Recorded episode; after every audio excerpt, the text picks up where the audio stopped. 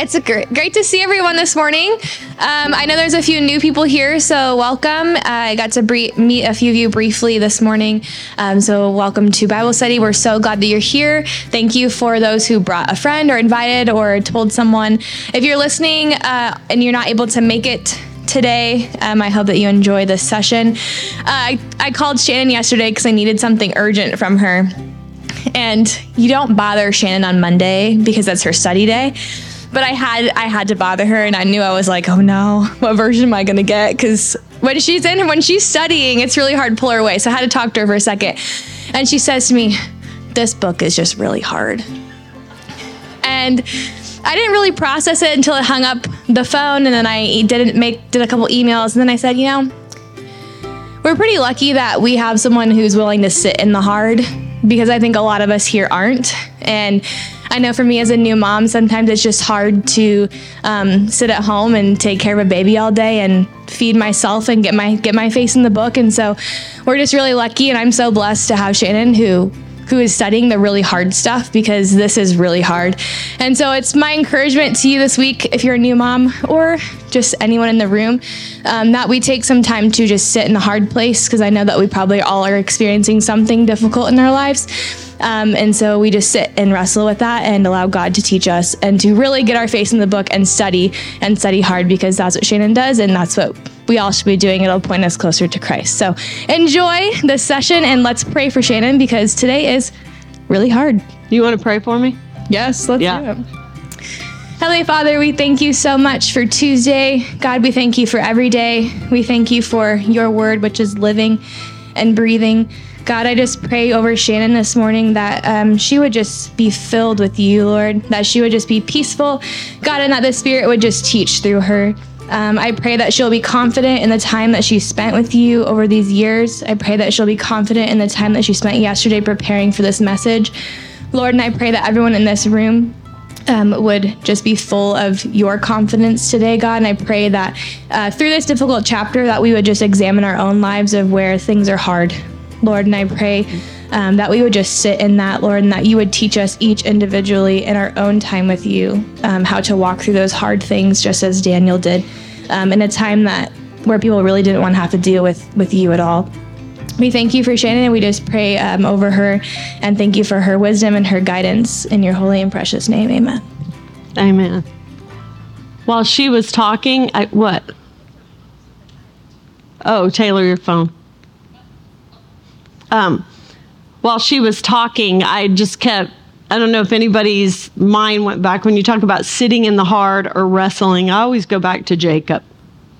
You know, Jacob on his way back to the promised land after pretty much he'd been in exile. And he's coming back, and you remember, he wrestles with God. And um, and he wrestles all night and and god allows it. Just lets him wear him out like just wrestle and wrestle. And at the end of the day the lord touches his hip and pops his hip out of socket but at the end of the day jacob holds on for dear life and just says i'm not going to let go of you until you bless me. So even sitting in the hard and in the wrestling at the end of the day if we just hold on to him a win right and and I will say that I'm I'm the kind of person um, when I study, it's why I'm good at math. I want the answer. I don't know if anybody else is like me. I would rather do math than write a paper, hand it into a teacher, and a teacher didn't like the way I wrote the paper, right? But if you do math, what? There's an answer. Okay, now teachers are a little wiggy today because you have to have their process for the answer, which you know, in the real world, nobody cares about your process. All right, they want the answer. And I, I can remember I was in chemistry. My dad has his PhD in chemistry, okay? He's a smart man, he's the mad scientist. And I didn't understand it. And so my dad was helping me with chemistry. And you can imagine what occurred because I then was telling him, well, that's not how my teacher does it. And he's like, Well, Shannon, I don't really care how your teacher does it. Do you want the right answer? Because this is how you get the right. I go, No, but I'm going to get points off if I don't do it the way my teacher does it. And I mean, and you can imagine. So two strong heads, just we we're fighting over there, you know.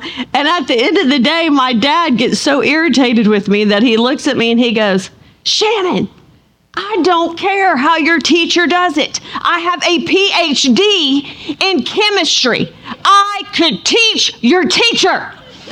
If you want the right answer, do what I'm telling you. And I was like, so I just, you know, did what he told me. And at the end of the day, I got the right answer. And I figured, well, if I get enough right answers, if she fails me because I didn't do the process, I'm just going to release the Kraken called my dad and he's going to go in there. But the reason I, I always was the kind of person that if I studied hard enough, I'd find the answer. Part of that makes me a really good Bible teacher. Part of that stressed me out for a lot of years because I had to learn to sit in the mystery. I had to learn to sit in the, I don't know, I, I don't know if I get this. And maybe I don't get it because I wasn't meant to fully get that right there. It's kind of interwoven. It's it's open-ended. We don't know how. And man, has that been hard for me. And the prophets have been very hard for me. That's why I like them. Um, because in the prophets, the majority of what prophets talk about, to be honest with you, is coming soon in that generation. They're, that's what they're talking about. And they do it with prophetic language and poetry and imagery, but they're talking about judgments that are coming soon to that generation. But then all of a sudden, like mid sentence, they start talking about way off. And you don't even know like the transition. Somewhere in the middle of this prophetic poetry, it sounds like all of a, some, all of a sudden we're talking about the entire cosmos right? The majority of it is coming soon, but then there's this idea of all things being made right in the end. And it's very hard. It's kind of similar if you've ever gone hiking, okay, and you get up and you see mountains in the distance. Sometimes you feel like, oh, yeah, I'm just going to hike right over to that mountain. Oh, okay. Then you get up on one, right, and you realize how far off that really is. But for some perspective, it seems really close, but it's really not.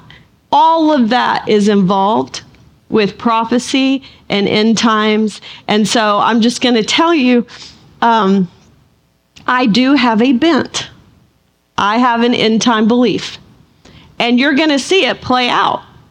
And you're going to, every pastor you have or teacher you have, they have an end time eschatology and you are going to, bottom line, hear it come out of them. The thing is, you don't have to agree with me, and it's 100% okay.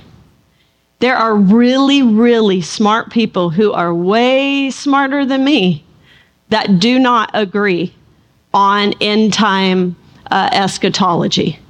And, um, but I will say this I've put a whole lot of time into it over the years.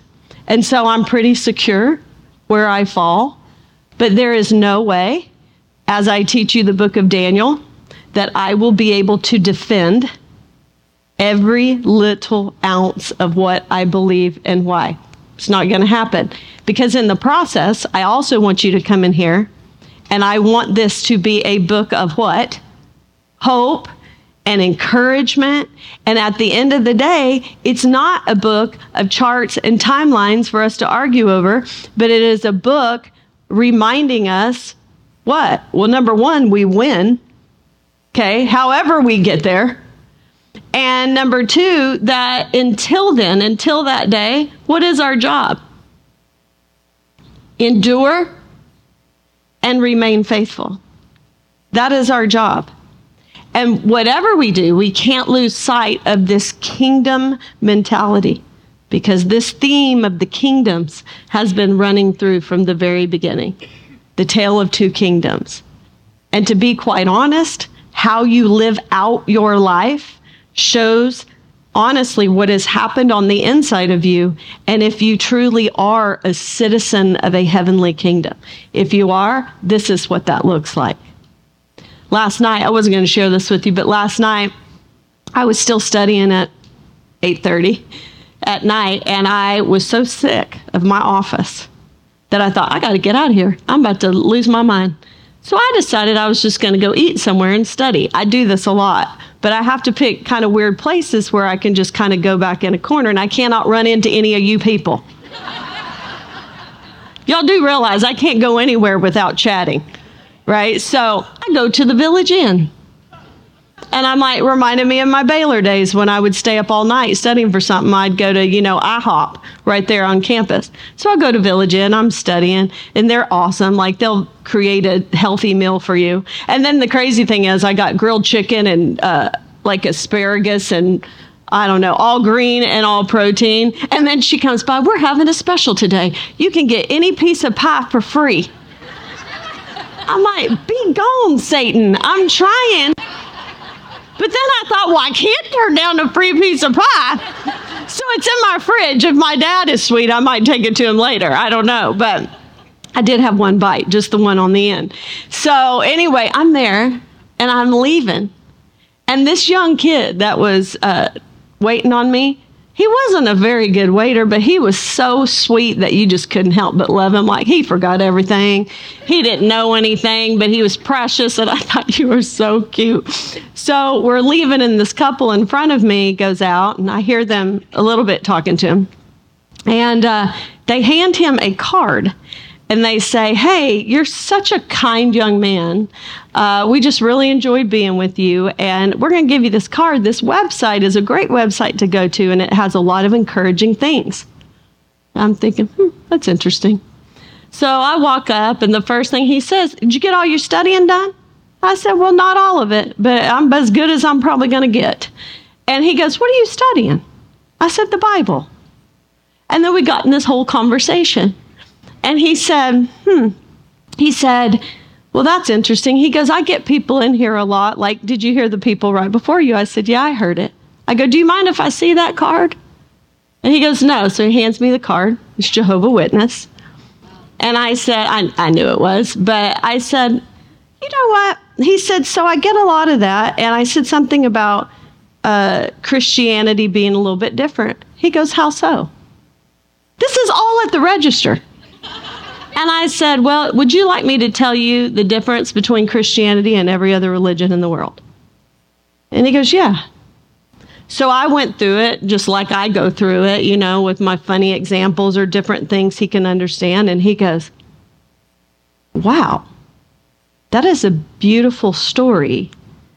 He goes, I've never heard that before, but that makes a whole lot more sense to me because I've never understood this whole religion thing because it's only about the final destination and not about life now. And I went, that might be one of the smartest things I've heard a young person say in a really long time. And I said, You're right. Because most of the time when you hear people preaching the gospel, they're preaching it like it's fire insurance and you know just saving you from eternal damnation and you just better check that box so that your eternal life is secure. But they do not talk about how it should affect this life because eternal life starts today. We become a citizen of a heavenly kingdom. What does that look like? Well the kingdom of god comes to earth through us because we start living as if we're already there. And I said, and then that, I said, so remember what I told you about works. I go, we do not work to be saved. We are transformed into good works because we are saved. We get a new nature. And we started talking. He's like, wow. He goes, what church you go to? I told him. And I said, if you ever want to hear my story, I said, because I've been through some stuff. I said, go online at ccv.church and pull up uh, Mother's Day message 2021 and you can hear i'm not just i'm not just talking stuff like this is the anchor of my soul what i'm telling you. He's like okay i will. I said when do you work? He said the weekends and most of the time mondays. I said well i study on mondays. I said maybe i'll come study in here often on mondays. And i said and then if you have questions guess what? You got some crazy bible woman in the corner. You can come ask.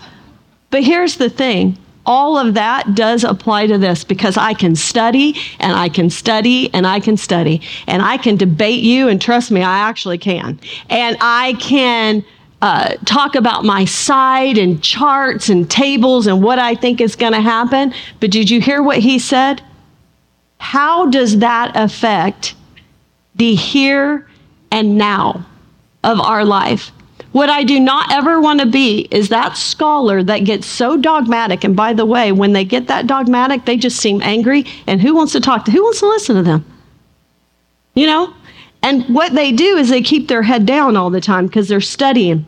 They have to be right and they want to figure out these charts. And the problem is they forget to lift up their eye and realize that there is a harvest out there and we're not going to reach them arguing over end time eschatology, right?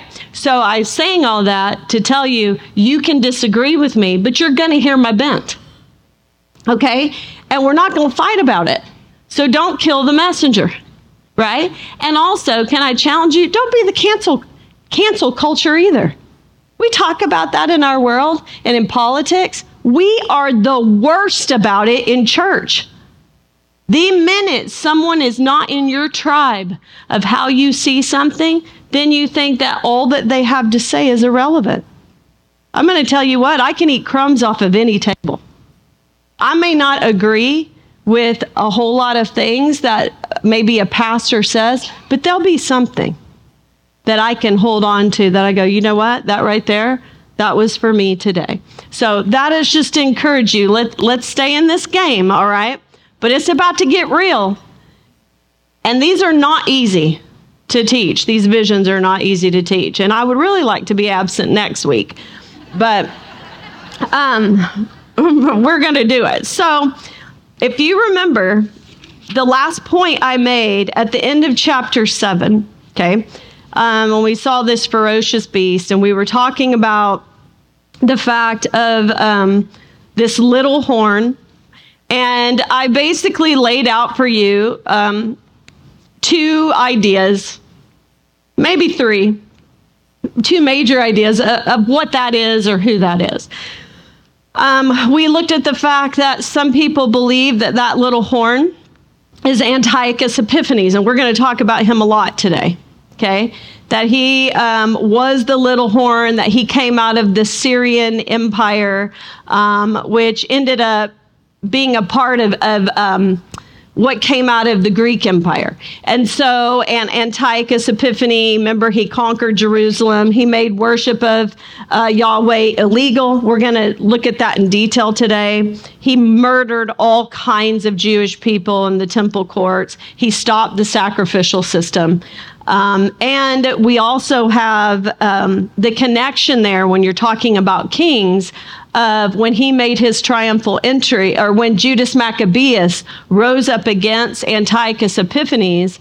You recall last week we talked about how Judas Maccabeus rode into Jerusalem, and you have this whole triumphal entry scene with um, Blessed is he who comes in the name of the Lord, and the palm branches, which are a symbol of Jewish independence. So you kind of have that, that idea that goes through that. Some people will say, well, it's not even exhausted um, there, that you can keep going. It could be Rome, which then parallels with the statue, right? That in Nebuchadnezzar's dream in chapter two, and that it can be affiliated with what happened in Jerusalem in AD 70 with the destruction of the temple and Jerusalem, okay? But there is basically that view is that these events were um, earthly empires of history. But it doesn't mean that they completely exhaust that. It means that they can leave it open that the beast will continue to come. And along the way, you will always see the rising up of these horns, this system of Antichrist. Do you understand? And throughout the future, we have seen various what we would call antichrists arise and cause great destruction. And you can you can ride that all the way to revelation where you still have the image of the beast okay?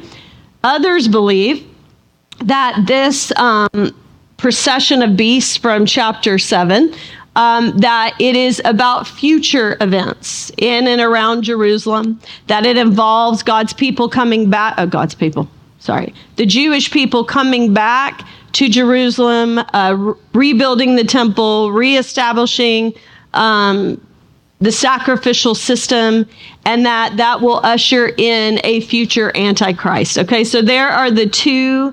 Um, that's kind of where we we left off yesterday. I mean, yesterday. See, I'm losing my mind. Last week, and so that's it. I then said to you, but what concerns me the most, right, is um, how Jesus used it. That, that to me is what concerns me the most. I'm more interested in how Jesus used this. So look at really quick, and we're going to look here several times Matthew 26.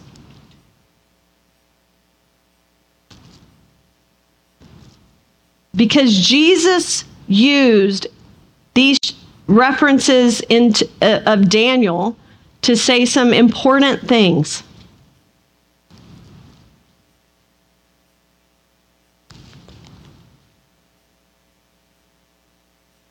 All right, so I'm going to read Matthew 26, 57 through 64. I think I told y'all to read that, didn't I? Do you have some homework? Did you fail? Okay. At least we're honest. it says, Then those who had seized Jesus led him to Caiaphas the high priest, where the scribes and the elders had gathered. And Peter was following him at a distance as far as the courtyard of the high priest. And going inside, he sat with the guards to see the end. Now, the chief priests and the whole council were seeking false testimony against Jesus that they might put him to death, but they found none. Though many false witnesses came forward. At last, two came forward and said, This man said, I am able to destroy the temple of God and to rebuild it in three days. Okay, so that's the accusation. It's, that means something. And the high priest stood up and said, do you remember when he said that, by the way, just to remind you?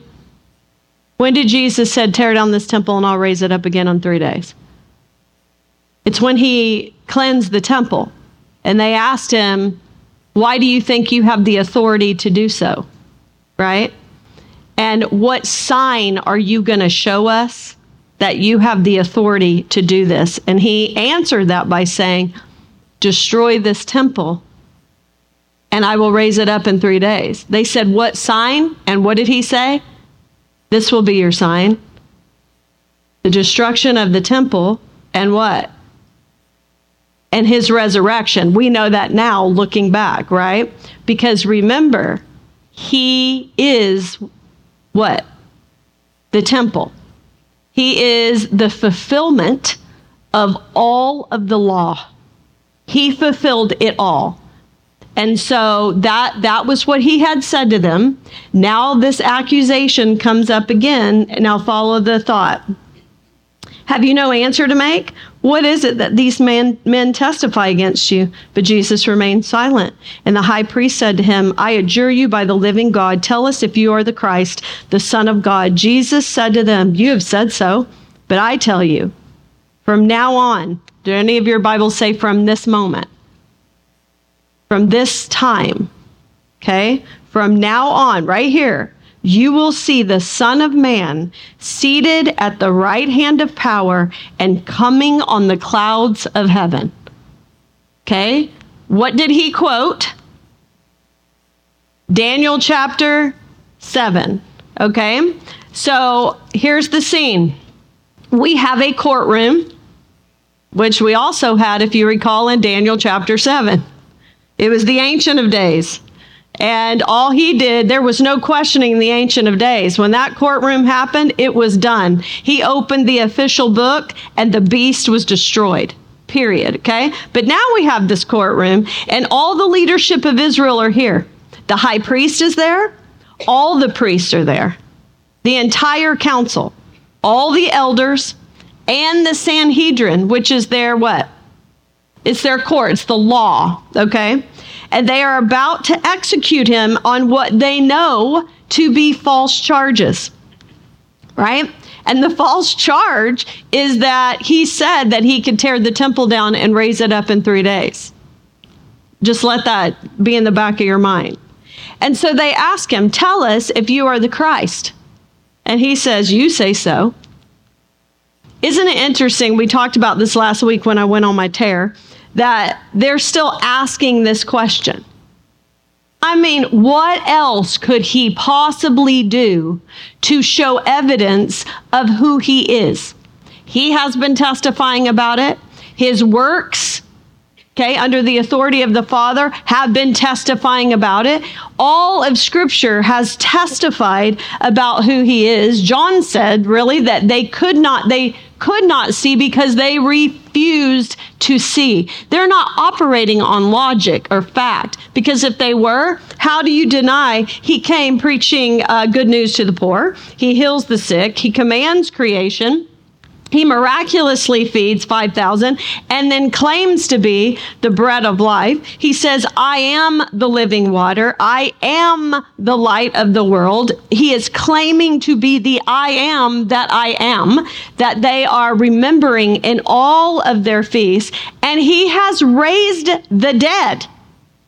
What evidence do they want? Are you the Christ? He says, You say so. Why didn't he flat out answer that? Because their idea of a Christ and a Messiah had become warped to mean what? A political, earthly king that would free them, if you remember, from Roman oppression. What they were looking for when they were waving those palm branches was they wanted Jesus to do to the Romans what Judas Maccabeus had done to the Greeks okay? And so this was their idea. So he doesn't he doesn't go that direction. He never called himself the christ because of that. So in return he calls himself what? The son of man. So he is going to make it evident who he's claiming to be. And by the way these are the only people jesus is harsh with. The religious leaders He's harsh with them because they've been abusing their authority. They have been distorting the truth. He called them blind guides. Woe to you, you whitewashed tombs. I mean, that's rude. You whitewashed tombs. You look good on the outside, but on the inside is death. It's rotting flesh. Right? And he says, You have trampled the people of Israel. You have trampled them. He says, From this point, you will see the Son of Man seated at the right hand of power and coming on the clouds in heaven, quoting Daniel 7. He is telling them that the moment you sentence me to death is the moment the Son of Man, who represented who, by the way? In, in chapter 7, who inherited the kingdom forever? You remember? There were two that were used synonymous throughout the dream it was the Son of Man and the saints, the holy ones, the saints, right? But you see the Son of Man receiving the kingdom. Why? He is their representative, He is their king because he allowed, and you see it all through Daniel, right? This stone that comes crashing in that destroys the empires of the world. It seems so violent, but how did it actually happen? Jesus became the cornerstone. He is the stone of stumbling because it was opposite of what you normally see. This violent destruction actually happened by him laying his life down on a cross. And then that stone does what? It grows into a mountain that fills the whole earth. That was that dream in Daniel chapter 2. And but we're seeing right here in Daniel 7, we see that the beasts seem to be trampling over the one like the Son of Man or the holy ones. But then what? Court is set, the books are open, and then you see one like the Son of Man, that representative, that king, he comes on the clouds and is presented to the Ancient of Days, and he is given full dominion, and we're going to see that. He is worshiped. And his kingdom will be forever. And he represents the saints, the holy ones. And so, here, he is saying the moment you sentence me to death is the moment the Son of Man or representative of the holy ones will be vindicated and exalted to the right hand of God the Father. The very thing that you are seeking to do, because you don't realize you're the beast, but the very thing you're sentencing me or you're attempting to do is the very thing that is going to usher in the new kingdom, and the Son of Man will be presented to the Ancient of Days, and he will be seated at the right hand of God, and he will be given absolute dominion. Okay, we're, we're not going to exhaust this yet because I'm going to talk about it in chapter 8. So, but here's the point I want to make right now. So, who is Jesus implying he is? Easy question, it's not a trick. The Son of Man. So, in chapter 7 of Daniel, there's really only, I'm going to call them characters, there's really only three characters. There is the Ancient of Days, there's the Son of Man, which represents the holy ones and then there are the beasts. The Son of Man represents the holy ones, okay? And then there are the beasts. So if he is saying, well, we know who the Ancient of Days is God. Nobody would argue God the Father, okay? If he's claiming to be the Son of Man, who is he then telling them they are? The beasts, right? that they're trampling over the innocent. The leaders of Israel have become the beasts. Jerusalem has become Babylon. I want you to let that sink in. Jerusalem has become Babylon. You see, Adam was supposed to bring the kingdom of God to earth. But what happened? sin and he failed. And then what did it start to look like? Well, uh, it got bad real quick. Matter of fact, by chapter 11 of Genesis, we have the original Babel, right? Violence under one leadership, rebellion against God, building an earthly empire. Do you see what we do? And then God came down and confused the languages and spread it out. Then what did he do? Then he called a man by the name of Abraham. Abram, Abraham, right? The father of all nations, by the way, keep that in mind when his name was changed. And from that family, he created a new nation, a holy nation, his nation. Okay, a nation of priests, he called it, my beloved. And he coveted himself to that nation, and he called them his firstborn. And what were they supposed to do? I'm going to bless you so that you will be a blessing. All nations of the earth will be blessed through you. And yes, it means the coming of the Messiah, but it also means I'm going to bless you so that all nations of the earth will be blessed. When God blesses, He doesn't bless us to keep, He blesses us to what? Give. We are to we are blessed so that we can be a blessing. And the nation of Israel was supposed to be different and display the kingdom of God amongst the empires of the world. And what has happened? They've turned into Babylon. That's what. And so, at the end of the day, Israel could not do their job. They had become corrupt. God's own calling for the Son of Man's death. And what do they know? He is innocent. They are trampling over the innocent. I think we have to be careful using Daniel as merely a timeline and a set of charts, arguing over whether it is all past events or all future events. I think one thing Daniel is, is it gives us a pretty uh, good idea of a type of humanity. The fact is, eventually, if we refuse to submit to the authority of God, all humans, human kingdoms, whether secular or religious, become beasts. They have become fearful, self protective, corrupt, and violent. And so, what does he do? He calls a spade a spade. You're the beast, and you're about to kill the Son of Man who is the only true Israel. I want you to hear that. He was the only true Israel.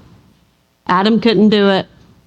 The nation of Israel, no one could step up and bring the kingdom of God to man, unite that? Nobody. He was the only true. He is the Son of Man, that representative that will be presented to the Ancient of Days and will be because of his innocence and that he went through with the, the redemption process. He will be given all dominion and authority and he will be worshiped. And he is the true king seated on the throne. And when did that happen?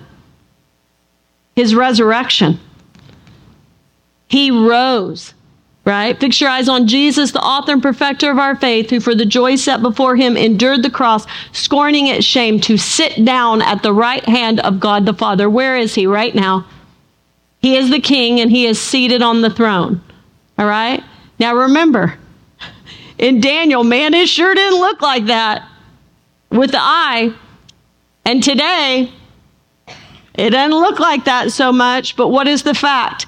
If we pull back the curtain, what has Daniel taught us? God is in control. He is the king.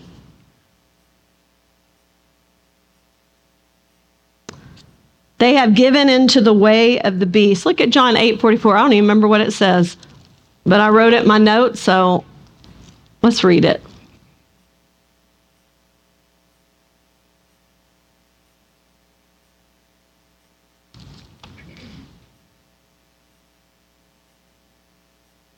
Oh, yeah, that's good.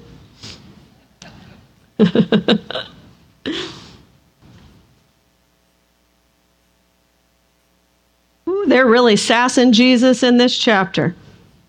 They said to him, We weren't born of sexual immorality. We have one Father, even God. So they're claiming that God is their father because they come from the line of Abraham. And so they're, they're questioning his little line, saying, you know, we know your past. We didn't come from sexual immorality. And so Jesus is like, bam, if God were your father, you would love me. For I came from God and I am here. I came not of my own accord, but he sent me. Why do you not understand what I say? It is because you cannot bear to hear my word. You are of your father, who? The devil. Who's that? The beast. And your will is to do your father's desires. You think you are the holy ones of Israel. But I'm telling you that honestly, you have become the what? The beast. You have become the beast. These beast images are a way of talking about the human condition we all have the potential of becoming the beast. Do you remember when we talked about Nebuchadnezzar becoming the beast? Do you remember that? And we kind of went over the difference between the animal and humanity. And the whole idea was God created us in his image, in, in real humanity, to display his image and to rule over the beast. But instead, when we do not bow the knee to God, instead of uh, producing the image of God or what I would call true humanity, we actually become the beast. And we saw that with Nebuchadnezzar, if you remember. And so we talked about with animals, they are driven by instinct, they're driven by their belly, their stomach, their appetite. But humanity, true humanity, is not that. We have the ability to check our impulses to have self control. We have the ability in, in true humanity to think, me winning doesn't mean you have to lose, right? And we care. We have a moral conscience. The best version of humanity is working together, and it is the ability to be others oriented. That is the best humanity, right? I don't have to, I can't sit and talk a lion into not eating me. He does not care. All right? But we were made in to be humanity, made in the image of God. But when human beings reject God, something horrible happens to them and they become beasts. I'm not talking about an intellectual belief, by the way. I'm talking about living out the kingdom of God here on earth the very upside down kingdom according to our flesh, not being self protecting, but being self sacrificial, not fearful. Why? Because perfect love casts out all fear. I want you to stop and think about that for a while. I need to use that more. not to be fearful. Why? Because perfect love casts out all fear. If you understand the love of God, who He is, and that He loves you, that perfect love casts out fear. Not violent, but people of peace. Remember what scripture says? When up to you, when you get a choice in the matter, you be people of what? Of peace. Not violence, of peace. Man, that is absolutely against what our nature wants. Not corrupt, but true. To live out that kind of kingdom. And we're going to see it because this is what he is talking about all through Matthew. Be like Jesus. Whether or not the empires represented in Daniel's dream are historical empires of the past, we know the imagery carries through to Revelation. World empires rising and falling, trampling on the innocent and satisfying their appetite. Revelations continues this imagery with much similarity. If you go, the similarity of the imagery of the beasts of Daniel, you will see it in revelation as it comes to full culmination but there it's it's still the idea of this beast these worldly empires rising up this system of antichrist that will continue until one day all is made right and we see that in daniel we see it in revelation since Rome, we have continued to see processions of beastly empires with their own antichrist rising in power, trampling the innocent. What will the final kingdom look like? I don't know. I don't know. Will a leader rise up within them? Seems to be the way. That seems to be how the beasts work. They trample, they continue, they get worse. And as time goes on, you see leaders rising up. We've seen it in all of history. Look back, I can name you some antichrists who are trampling over the innocent who are violent, who are creating empires of power. We've seen it throughout all of our history. But in the end, the beast is destroyed. And in the end, in Revelation, when the saints are crying out, How long, O God? How long, O God? Because it's still going. How long? The answer is what? Not forever. So before I do chapter 8, how about we take a moment just to worship that? All right. I've been wanting to play you this song. I, I'm telling you, I was bawling my eyes out on the way here because when you study this and and even like when you lost someone and you just long for heaven, can I remind you of what we have to look forward to before we go back in to more visions? Hey, do you mind playing that worship song? Let's just worship for a minute. How I long breathe the air of heaven where pain is gone and mercy fills the streets to look upon the one who bled to save me and walk with him for all eternity. There will be a day all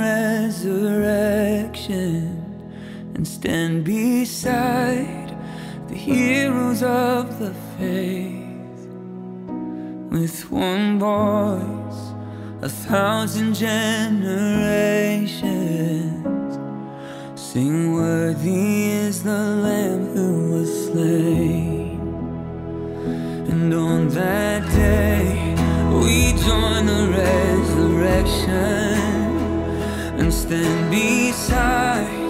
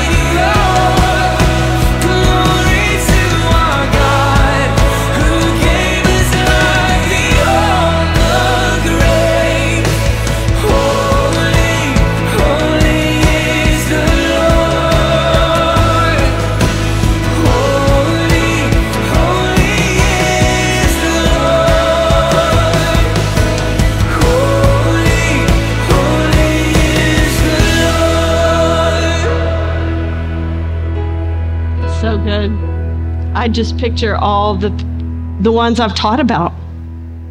All of them. Being beside the heroes of the faith. Some we don't even know their names. My son. It's going to be glorious. Finally over, everything complete to walk the streets of the kingdom of God. That's what we are to be focused on. That is it not fear. Perfect love casts out all fear. And he's going to tell us along the way it's going to be bad. And when you think it's bad, it's going to get worse. But they don't win. They don't. So let's not live like they're winning. They're not winning. And we need to be about our business. And that's what we focus on. So you can play that on the way home for those of you. I know I grew up in a church where if you raised your hand, they thought you had a question. it took me a long time to be free. Right? It really did. And I've seen real free, and I don't really want that. I mean, I don't want you to hit me on the forehead, okay? That's happened to me too. When you're in ministry, lots of things happen to you. And by the way, I failed. I had to get hit twice. And um, that was not a good day for me. And I'm telling you, I did not appreciate it. And I thought, if you hit me one more time, Pastor, I'm a redneck. I'm going to come up and it's on. Okay, because I believe if God can wants to knock you down, He will, and I don't think He needs two times to do it. Right? So, I mean, that's one sense of just craziness, right? And there's conformity in that too. But then on the other hand, there's complete being bound and not having the freedom to experience the joy that we feel in worship. And I'm not going to be bound with that either. And so I think there's a beautiful expression of uh, truth, right? Knowing the truth and freedom of worship. All right? So for those of you who um, don't like that, just drive home in your car and just be like, you know, it'll be so good because that's the best song. Okay, so what I'm going to do is I'm going to read chapter 8 to you. And you're going to be like, here we go again. Back in the vision.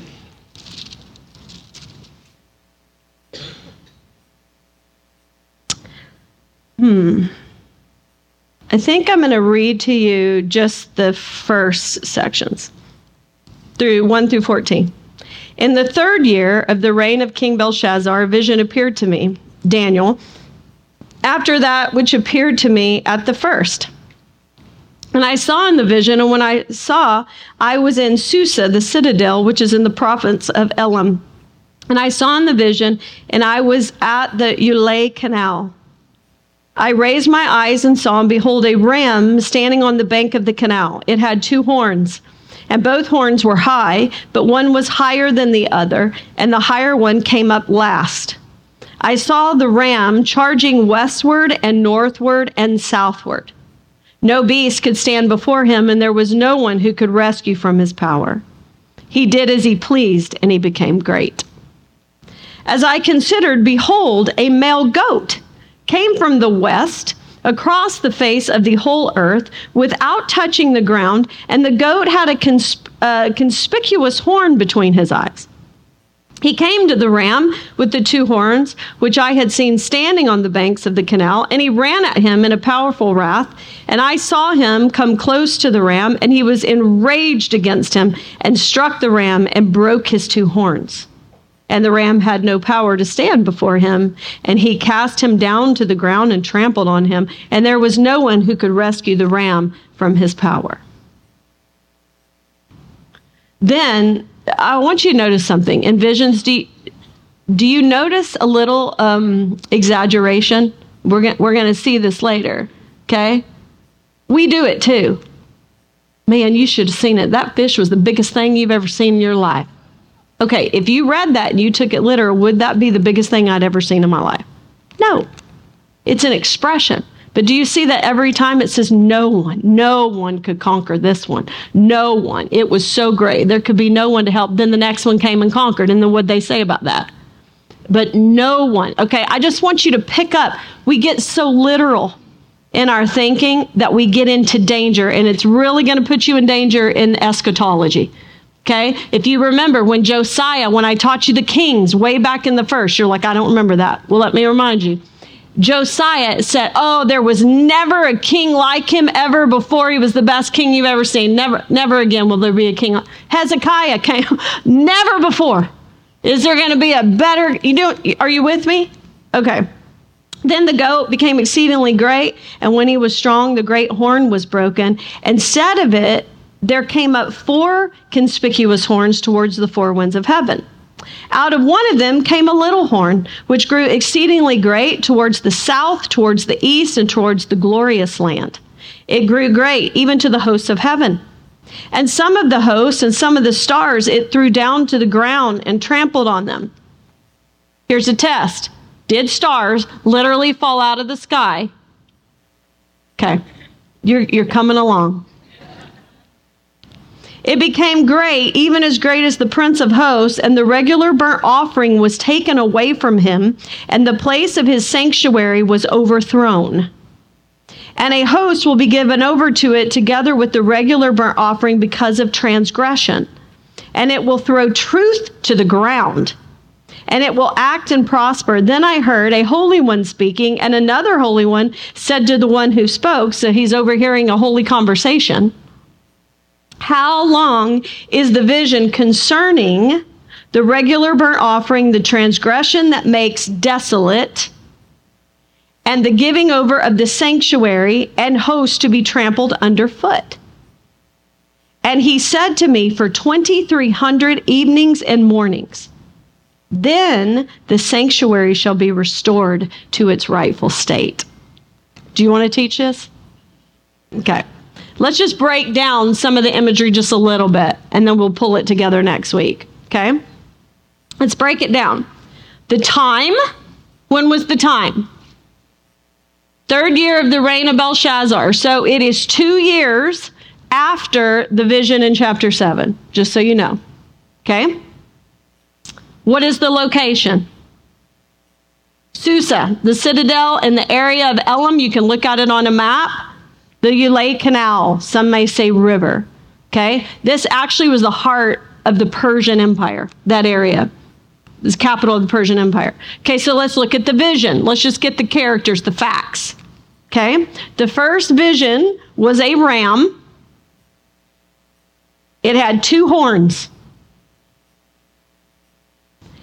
it said both of them were high, okay, but one was higher and it came later. Okay, that's, that's a huge clue. Remember the bear was raised up on one side? There's your hint, okay? So this ram he saw is charging, and it is charging westward and north northward and southward. Okay, I'm gonna go ahead and interpret it for you. Gabriel's gonna do it in a minute. But who do you think this is? The Medes and the Persians. Okay? You've got this ram power, powerhouse, right? It's got two horns.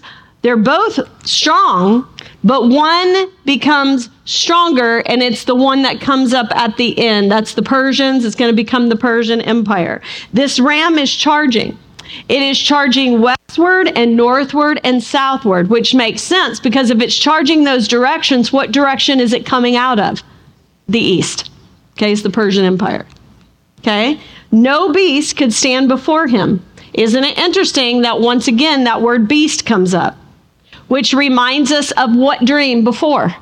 In chapter 7, these empires of beasts, he's referring back to that, okay?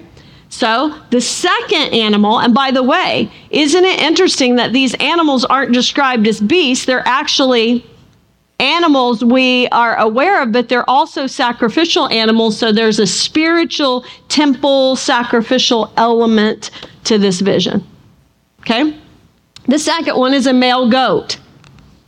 He came from the west. So, who do you think this is going to be? Greece. Okay? came from the west. It says that he came across the face of the earth. So, what does that tell you? Lots and lots of territory. And then it says, without even touching the ground. Right? Does this remind you of the leopard with the four wings and the four heads? Okay? So, swift, very swift. It has a conspicuous horn between his eyes. Okay? What do horns represent? power, kings, usually, kings, leaders, powers. Um, and so there's one major horn between his eyes. And he charged the ram and broke his two horns. And it says that literally the wrath between those two was what? Horrific. Go back and check out the horrible violent, enraged battles between the Persian Empire and the Greeks, okay? Just wrath. So the goat becomes exceedingly great. And then it says that while he was still strong, the horn was what? Broken. And it was not by a human hand. It's like not by by anyone in particular. It just says it was broken. It doesn't say it was conquered. It doesn't say by any certain person. And what do we know about Alexander the Great? He died young. Many believe from alcoholism. All right. And, and you can read various ideas, but he died. And then it says that from that came how many horns? Four horns right? Toward the four winds of heaven, which also refers back to Daniel 7, 2 through 3, how the four winds stirred everything up. So you, you have in this idea these beasts, the four winds stirring it up, these battles. And what do we know about Alexander the Great? When he died, he did not have necessarily um, an heir that he gave it to. He gave it to four generals. Okay, four generals. Um, it says, But out of one of them came a little horn, and he grew great towards the south, the east, and the glorious land. What, what do you think the glorious land is? Israel. Okay? Israel. This land, the land of Israel. Okay, so the four generals, one of them was given Greece, one of them was given Asia Minor. The two we want to pay attention to are Seleucus, he was given Syria and the land of Israel. And the Ptolemies, have you ever heard of that? Were given Egypt. What we're going to look at is the Seleucids and the Ptolemies. Okay? So you have one that was given Syria, the other and and Israel, and then the other Egypt. But the Seleucids and the Ptolemies, they are going to battle like nobody's biz. And guess what land lies right between them? That is always being fought over.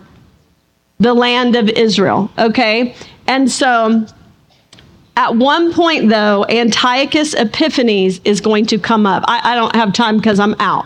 But here's the thing what we know about this, and so when you read this week, because I know you're going to do your homework, and, and we're getting into the nitty gritty now. The end of chapter 8, 9, 11, there, it's intense. You need to read it. And to be quite honest, if you would do, if you would just like outline it, so that you have the bullet points of what's going on, it's going to help you because it is going to get detailed. It is. And then I'm going to bring it back and try to tell you a story that you remember, but it is detailed. Okay. So what you know right now is we had chapter seven of the four beasts. Three of them we pretty much know. The fourth one is the only one there is any speculation over because it's not likened to anything. It's this mega super beast. Okay. It either represents an empire in history or a perpetual empire of history, or it's all about some future antichrist. That's a little bit not exhausted in the dream, okay, in the vision. So we have that, but now we're coming back to look at these two that we know for sure who are because Gabriel's going to tell us. All right? That it is the Medo Persian Empire and it is the empire of Greece.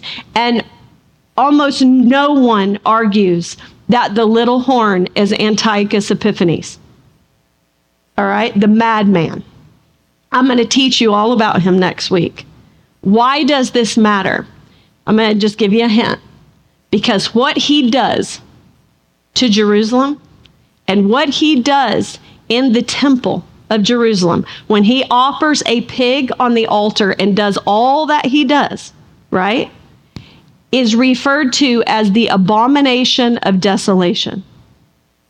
Why does it matter? Because Jesus is going to talk about that.